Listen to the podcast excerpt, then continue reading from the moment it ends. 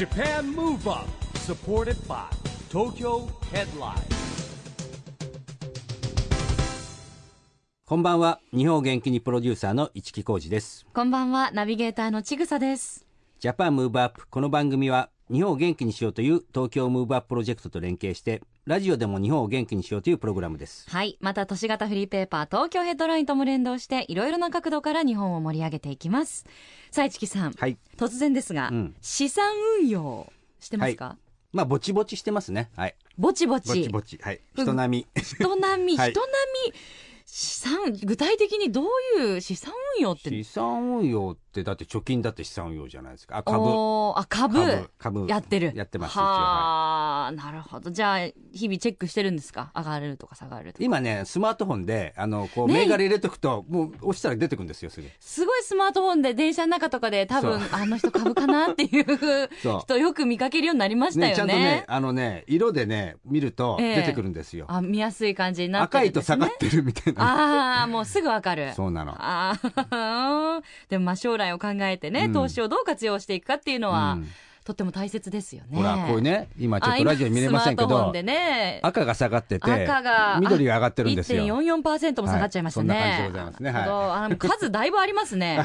あのちょっとずついっぱい持ってますね。ほほー。はなるほど。いや、はいでも私もねいやなんか一言まだまだとかって思ってますけど今全然何にも持ってない。20代30代からやられてる方も本当いっぱいいますからね。ささんはあれですかね貯金はないんですか？貯金は人並みです。人並み。はい。へなんでちょっと投資のこととかもね、うん。考えないといけないのかななんて思うんですが、はい。今夜はですね そんな投資運用の際の心強い味方に来ていただきました、はい。青山メインランドの福田俊孝常務です、ーはいあの青山メインランドさんはですね不動産をトータルでプロデュースする総合デベロッパーなんですけども、はい。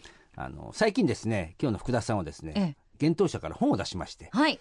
えークイズで学ぶ資産形成入門という本を出してですねこれ大人気なんですよ。わわかりやすくて。はい。多分ねちぐささんも読んだらねちょっとね興味持っちゃうんじゃないかな。今日はねあの本当に勉強させていただこうと思って、ははいい思っております。まあそれからですねあのー2016年のですね東京オリンピック・パラリンピック招致の頃から一緒にですねまあ、東京のバリューを上げようということで協力いただいているうん。会社でございます、まあ、夢の課外事業なんかもね一緒にやっておりますし、はい、じゃあ今日はいろいろとお話を伺ってまいりましょう、メモの準備をって感じですね、はい。この後は福田俊孝さんのご登場です。Japan Move Up。Supported by 東京ヘッドライン。この番組は東京ヘッドラインの提供でお送りします。Japan Move Up それでは今夜のゲスト青山メインランドの福田俊孝常務です。こんばんは。こんばんは。よろしくお願いいたします。よろしくお願いします。なんか常務ってね、うん。いう感じだともうビシッとスーツでいらっしゃるのかなと思ったんですが、うん。はい。ラフなデニムスタイルですね。ありがとうございます。いいねいつもそんなな感じなんですか？そうですね。ああ、はい。素敵ですね。えスーツも着てるじゃないですか。ま扱ってる商品が不動産じゃないですか。うん。やっぱ重たいイメージがあるんで。あなるほどね。はい。えーそういうイメージを払拭しようとは頑張ってます。えーなるほどね。うん。あの今日はですね実はあの福田さんにまず来ていただいたのは、えー、幻冬舎からですね本を出したんですよ。最近。ありがとうございます。クイズで学ぶう資産形成入門っていうね、はい。はい。結構これ人気らしいじゃないですか。ありがとうございます。どうなんですか？これ売れ行きもね結構いいって聞いてますけど。はい。なかなかこう、資産形成とか、うん。まあお金にまつわる本ってこう難しい本が多いんでですね。はい。で今回はクイズで学ぶっていうことで、ん。まあ、とっつきやすくもしましたし、うん。分かりやすくもしたんで、うん。まあ意外とですね評判が良くてですね。なるほどね。はい、確かに不動産だって難しいんだよねなんかあのそうなんですよ。宅建のあの試験問題もそうなんですけどうん。まあ逆に言うとね簡単にできちゃうといけないから難しくなってるのかもしれないんだけど、はい、まず字が多いと読む気なくなるじゃないですか。そうそうそうそう。今ねあのご本がお手元にあるんですけれども、うん。拝見したらはい、もう絵もたくさんだし字がまず大きくて読みやすい。はい。ありがとうございます。読みたくなりますちぐさでもね読めちゃう。そう、はい。であの質問のすぐ裏のページにアンサーが載ってるんで、はい。なるほど。どんどんめくっちゃうっていう。ああなるほどねだから想定問答をどうするかっていうのが結構ポイントだったかもしれないですね、ん。そうなんですよ。ああのお客様から質問ってもう山ほどあるわけですね、うん。不動産を購入するにあたっては、うん。そうすると、まあ、クイズ、まあ、Q&A っていう形で、うん。お客さんの質問が全部クイズにできますんで、ーなるほどね。これはもう無限大にできるんですよねこれ質問が、じゃあ日々のそういう生の声みたいなのも反映されてるということですよね。あの青山メインランドは普段どういう業務がメインでいらっしやってらっしゃるんですか？あのまあ、不動産ということでは、まあ、人はあの生まれてから亡くなられるまで不動産に関わらないっていうことはないと思うんですけど、うんまあ、その中で、まあ、賃貸やうん自分が住むような例えば売買であったりとかあとは部屋をそのまた変えるみたいなリノベーションみたいなことやあとはその自分が住む以外の資産運用としての不動産であったりとか、まあ、不動産っていうのもいろいろな、まあ、ジャンルがあるんですけどそういったものを、まあ、ワンストップでサポートさせていただいている会社なんですけど、まあ、主軸は、まあ、自分が住む以外の資産運用型のマンションを販売させていただいていると。はい。あの青山メインランドっていうぐらいですから、はい。やっぱりねあの都心が多いんですよね物件的にはね、ありがとうございます。ん。これやっぱ青山が起点なんですか？青山多分創業当時はええ。青山とかだったんじゃないですかね、ええ。今思いっきり神田なんですけど、あ会社はね、大手町と神田の間ぐらいにえーありますんで、結構あの都心をですね車で走ってたりとか見てると、はい。看板がね青山メインランドってありますよね、う んマンションの資産運用。はい、まあ、あの詳しくはね本をクイズでねはい。学ぶ、で資産形成入門はい、を読めばよりよくわかると思うんですが、うん。まずちょっと教えていただける範囲で、はい、簡単にご説明いただけますか？そうですね。あの私がこうお客様とですね接しさせていただくとやっぱそのかなりまあ役職が高い方たちともこうコミュニケーションを取らさせていただく機会があるんですけどやっぱりこのお金に関してのまあ専門職に関してはものすごい幅広い知識を持たれてるんですけど、うん。お金に関しての知識に関しては、まあ、ほとんどの皆さんがうん。ほとんどないと、非常に基準が低いと。うん。いったところではそういうお金に関しての知識これファイナンシャルリテラシーっていうんですけど、うん。そういったものをまあ向上させていただきたいなと。うん。特にまあ我々が扱ってるその資産運用型のマンションっていうのはうん。金融商品になるんで、そういったものと関わることを通じて、まあ、そういったものをうん。身につけていただきたいっていうのが、まあ、うちの会社としては思いがありまして、はい、やっぱそういうそのお金に関しての知識がしっかりあると自分自身で、まあ、自分自身の人生がちゃんとこうコントロールできるようになる、まあ、そういう力が身につくんじゃないかなと、なるほどね。はい、よく言うじゃないですか。現金株不動産ね、はい。3分の1相当みたいなね。言うじゃないですか。どっかにほらバランスがいくと、ね、例えば土地も上がったりとかはい。現金の価値が変わったりするわけじゃないですはい。か、でもねオリンピックが2000決まった2020年っていう指標でいうと、やっぱり東京は今活況なんですよね不動産はね。そうですね。はい、世界の、まあ、大都市、まあ、ロンドンとかニューヨークとか上海とか、うん。まあ、シンガポールとか、まあ、大都市と言われる場所と比較しても、うん。まあ、今東京の不動産上がってきてるっていう話なんですけど、うん。それでもまだまだ結構割安感があるんですね。っていうでしょ、はい。だから僕ははい。どんだけ富裕層がいいのかなと思っちゃうわけですよ、はい。だってやっぱり上がってるじゃないですか、はい。でもあのシンガポールとか分かるんですよ、はい。土地が狭いからね、はい。上がっちゃうっていうの。はでもニューヨークももっと物価高あれはやっぱはい。世界から集まってくるから、まあそういうところもああると思いますし、うん。あとはその場所がないんじゃないですかね。なるほど。やっぱその築年の期間がうん。日本より圧倒的に長いですから、うーんなるほど。海外は。えーでも今本当に資産運用としてはい。マンションを買う方っていうのははい、増えている、増えてますね。まあ、直近でもあのノルウェーかどっかのですね、政府系の世界最大を誇る政府系のファンドが東京の不動産投資に乗り出すっていう記事も出ましたんで、日本の不動産投資をその短期から中長期のポジションにまあ戻すみたいなそういう動きもあるみたいなんで、えーまだまだ長期的な目線でん。東京の不動産は面白いと思いますね。なるほどね。私今30代半ばなんですけど、はいどのぐらいの年齢層の方がはい。買われるんですか、いいくつ以上っていうかもう30代で買われる方も？30代で買われる方もいますし、はああのーキャッシュで購入される方っていうのは非常に少ないんですけど、大体皆さん借り入れを使われるんですね。はい。でも借り入れは、まあ、背景がしっかりされてる方であれば、え入社3年目ぐらいからもう購入できますね。ええ。はい、なので25歳とか、なるほどね。あまあ俺はだからやっぱり大企業のねしっかりした会社とはいそういうことになりますよね。そうなるとね。ーえーあの資産運用としてのマンションっていうのは、はい。い、いところと悪いところってやっぱあると思うんですけど、はい、どういうところが？うん。いいところと悪いところ、ええ。うんまあ何でもそうなんですけど時間をかけて準備をすればそれなりのボリュームの資産ってできるじゃないですか、うん。なんで若いうちからこうコツコツされることっていうのは大事だと思うんですよ。貯蓄もそうだと思うんですけど、でこれがそのなんて言いますかね、50代、60代になって慌てて準備をするよと思うと、その期間が短い分、もう負担も大きくなってっていうことなんですけど、不動産使うことでですね、あの、家賃、まあ、マンションのオーナーになっていただいて、それを貸すっていうような形なんですけど、家賃が入ってきますんで、家賃が、まあ、自分の自己資金、負担分と他人からの家賃、それを合わせて積み立ての貯蓄をしていくような感じなんで、かける1じゃなくて、かける2とかかける3になっていくわけですよ。はい、なんでまあ効率がいいんですよね。あまあ、当然それに付属するいろいろな変動要素、はいまあ、リスク的なところってもあるんですけどその辺はもうチェックポイントが決まってますんで、その辺のチェックを精査してそのチェックで問題ないなとなったものに関してはもう今は東京の不動産面白いと思いますよ。なるほどね。ねえ、千草さんもね、結婚されたしいいんじゃないですかね。ましっかりまずは勉強っていうことですよね。この本を読んでいただければ、はい、クイズで学ぶ資産形成入門。はいまああのですね、そいそうなあの福田さんはですね、ええまあ僕もですね長い付き合いで、はい私一応先輩なんですが。首都圏中高層住宅協会というのがあるんですよ。これはまあ不動産のですね、あの中堅の会社が集まってる団体なんですけれども、えー2016年の東京オリンピック・パラリンピック招致の頃から一緒にいろいろですね、えー手伝ってもらってですね、やっぱほら東京が元気になるとふね不動産も元気になるということで。うん。ね、当時はね石原都知事を呼んでですね、講演会も勉強講演会、はい。社長さんたち集まって、うん。お話しして協力していただいてですね。で2020年の時も協力してもらったっていう縁があるんですよ。ね。うん。でね結果的に招致が成功してですね、はい。東京に来るとなるとね、まあ、今不動産元気ですよね。はい。うん。ねそうなんですよ、まあ、そんなこともやっていただいてですね、うんはい。懐かしいですね。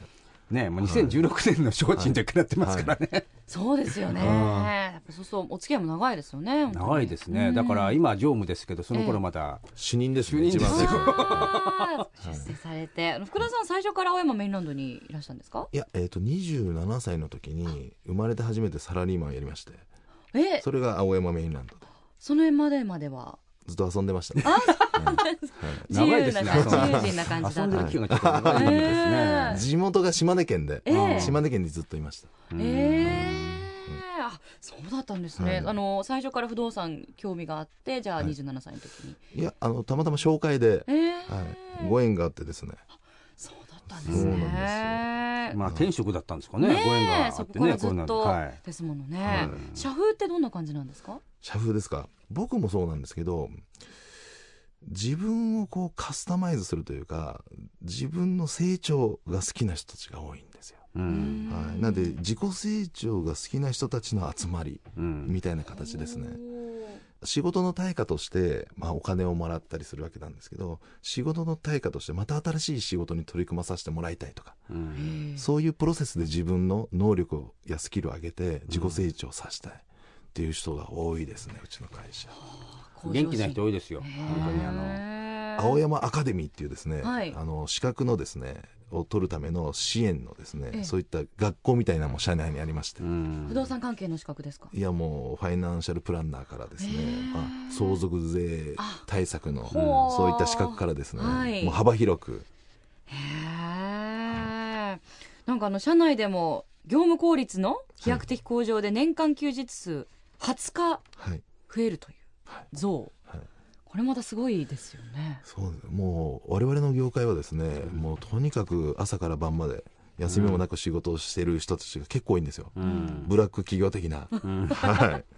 多分昔はうちの会社も青山デビルランドって言われてたぐらいなんで、はい。なんですが、やっぱりその、無駄が多いんですよね。ううんんその辺を、その、精査して効率よくやっていけば、まあ、普通に仕事する範囲の中で、まあ、いろいろ、たくさんの成果を出すことができるんで、その辺をちょっと見直しをさせていただいたんですよね。マネジメントですよ。だからね、はい。やっぱり上司の方がそういう判断できて、ん。であのこの間ね何でしたっけ？ランキング、えー働きやすい会社ランキング、はい。あれ全国版第4位です。ねえ全国まー、すで入ってたんごですかあれい。な何でしたっけ？あれ。あれはですね、ウォーカーズっていううん。転職サイトがありまして、へー転職サイトの食べログみたいな口コミのところがあるんですよ。うんそこで上位表示されたみたいで、うん何にも仕掛けてないんですけど、えー。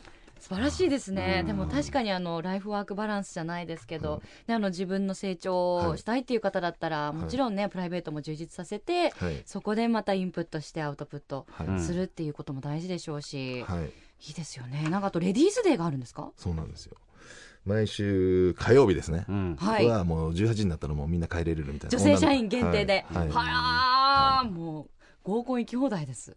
や本当ですよいやでも男性社員からクレームが来てますんで。あねあー。僕たちはどうなんだっていうことですよね、なんで毎週水曜日にええ。メンズ出社みたいなのやろうかなと思って。昼出社でいいみたいな。あ昼出社でいい。あそれいいですね。じゃあ火曜の夜は遅くまでそうそう飲めるという。そうですね。あそうですね。面白いですね。でもおかげさまでそのおかげでその定着率がですね、はい、うん。2年目以降の社員の定着率がもう96%ぐらいなので。あーすごい、はもう今本当に出出すごい高いが激しいというか、うんね、すぐ皆さん転職されますもんね、あと辞めて他の会社移ったんだけどやっぱまた戻っていきたいっていう子たちも非常に多くて、はい。そういうのはウェルカムでうちは受け入れますんで、うん。いいですね。なるほどね、うん。市木さんからご覧になっても自由な社風というか個まあ自由性的な。自由ですけどきりなんだろう規律がある自由っていうんですかね。うんまあ僕も勉強会とか行かしてもらって、うん。まあ当然僕のが年上じゃないですか、まあみんなねこう礼儀正しいし規律がある自由っていうんですかね、ううん。ん。っていう感じですよね。ありがとうございます、うん。福田さん仕事される上で大切にされてることってありますか？やっぱりこうまあ言ったことはやる。できないことは言わない、みたいなこの当たり前のことがなかなかできないじゃないですか。うん。自分がしてもらって嬉しいことを相手にする。自分がしてもらって嫌なことを相手にしないとかっていう本当に当たり前のことを当たり前のようにっていうのがやっぱり意識してますかね。うん。やっぱねあのーできそうでできないんですよ。そうですよね、うん。上司の方がそういうお手本を示してくださるっていうのが部下としては一番いいですよね、がとうございます。福田さん、はい。この番組はですね、はい。えーオリンピック・パラリンピックの開催が決まった、はい。えー2020年に向けてですね、はい。日本を元気にしていくために私はこんなことしますというアクション宣言をですね、はい。ゲストの皆さんに聞いてるんですけれども、はい。今日はですねぜひ福田さんのアクション宣言をいただきたいのですが。わかりました、はい。まあ、一応会社が不動産ということなんで、はい。はい。微力ながらも世界に名だたる東京の街づくりにうん。貢献したいと思います、もうなるほど。街づくり、街づくりね、うーん。でも本当オリンピック・パラリンピックっていうのはそのイベントだけじゃなくて今レガシーってね、あの何を残すかっていうふうに言われてるんですけど、はい。はい。そういうことなんですよね。そういうのを通して、えーやっぱりその機会にいろんな再整備、はい。都市もねしていかなきゃいけないし、はい。今話題になってるのは、まあ、そこまではいかないと思うんですけどね。あの日本橋の高速、はい。あそこにあるのがダメだっていう人いっぱいいるじゃないですか、景観が悪いね、はい。はい。あれがね毒用になったらすごいですけどね。本当に。ん何年ぐらいかかりますかね？あとか電柱の地中化とかも言いますけど。電柱の地中化はこの間でもね増上さん途中で言ってましたけど東京はなんか間に合うかもしれないってあ本当ですか、ですごいなと思ったんですよ僕。ところがあのねその分かりました理由は、ええ。国道だったらそれ国のもんなんですって、はい。都道って言ったら都のもんで区道って言ったら区のもんというとだから東京都の管轄はできるんだけど国道は別なんですよ。あー。なんだと思って。難しいんですね、でも福田さんが思う理想的な街ってどんな街ですか？うん。夢の街。まあ街も大事ですけど、その建物の中にあるさまざ、まなサービスとか、はい。コンテンツも含めた上での、まあ、一体したものですよね。う、ん。はい、その辺の整備が、まあ、合わせて整ってるような街づくりに貢献したいですよね、うん。でも住みやすいマンションって今レノベーションもすごい盛んですし、はい。数としてはすごく増えてますよね。増えてますね。住みやすい建物といいますか、うん。うん。今後すごいじゃあ未来がある分野ですよね。ありがとうございます。今あのほら荷物のロッカーとか、はい。これどういうニーズがやっぱ高いんですか？このふいわゆる都市型不動産っていうのはニーズですか？ニーズそういう設備とかね、はい。って言いますと。これだけですね、うん。もう皆さんの価値観もうん。多様化してるんで、うん。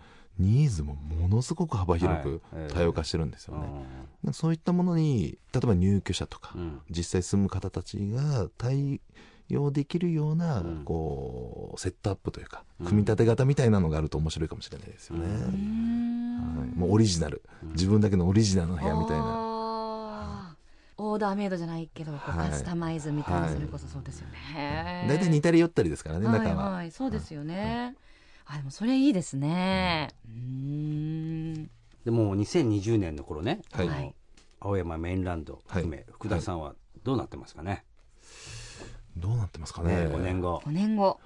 元気でいたいですよね。いや元気でるのは元気でるのは当然としてですね。はい。えまあ、5年後ですね。ややはりその我々あの実際マンション買っていただいた、うん。まあ、オーナーの皆さんもいますし、うん。入居されてる賃借人の人たちもいるんですけど、えううんちの会社の理念が、ん。あなたの大切なものを大切にしたいっていう理念なんですね、えはい、結構気に入ってるんですけど。素敵ですはい、ね、やっぱそのお客様たちの大切なものを自分の会社として大切にしていきたいと、えうん。やっぱそういったシーンができるためには企業としてやっぱ経営基盤が安定しないといけないんで、うんまあ、会社の経営基盤もさらに今もし本当に安定してるんですけど、うん。さらに安定しているような状態にはしておきたいですよね。なるほどね、はい。うん。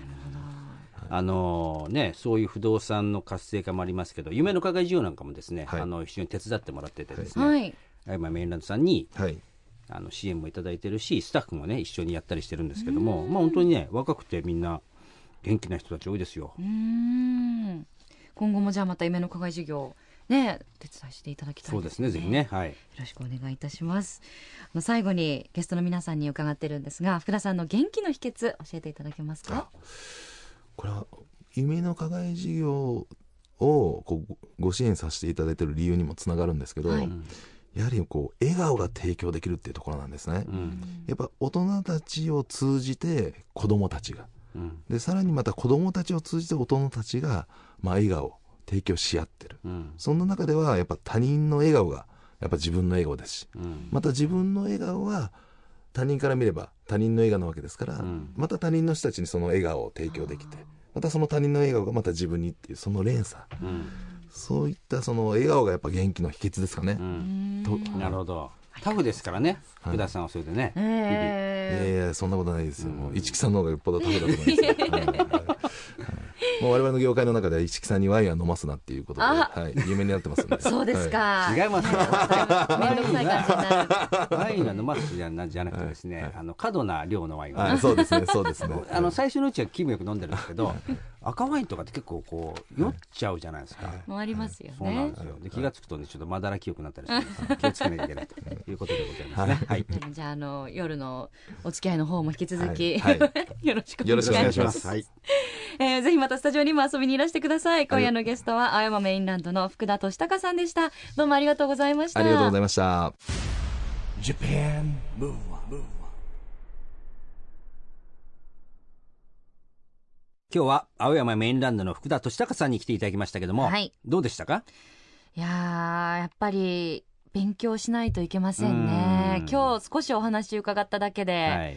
あなんかもう遠い話だと思ってたんですけど、うん。もしかしたら自分にもできるのかもな、近い将来っていう、本が分かりやすいでしょ？そうなんですよ、うん。だからもうよりね深く知りたいという方ははい。やっぱり本をね,、そうですね。手に取っていただくのがベストですね、クイズで学ぶ資産形成入門サラリーマンのためのマンション経営一問一答、そう。えー今書店にねね。絶賛発売ちぐささんももあのぜひご家庭にお持ち帰りください。そうですね。ちょっと主人と一緒に 勉強したいと思います、はい。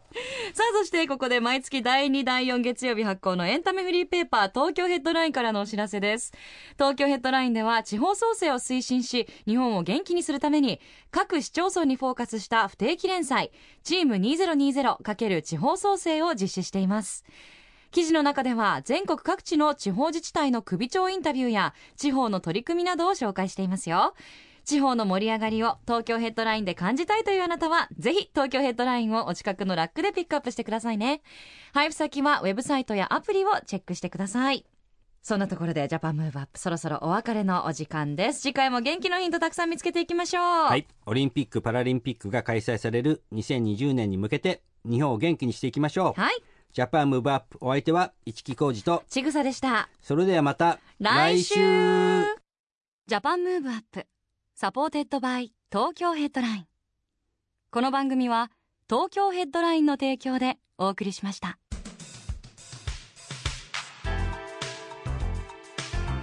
Japan Move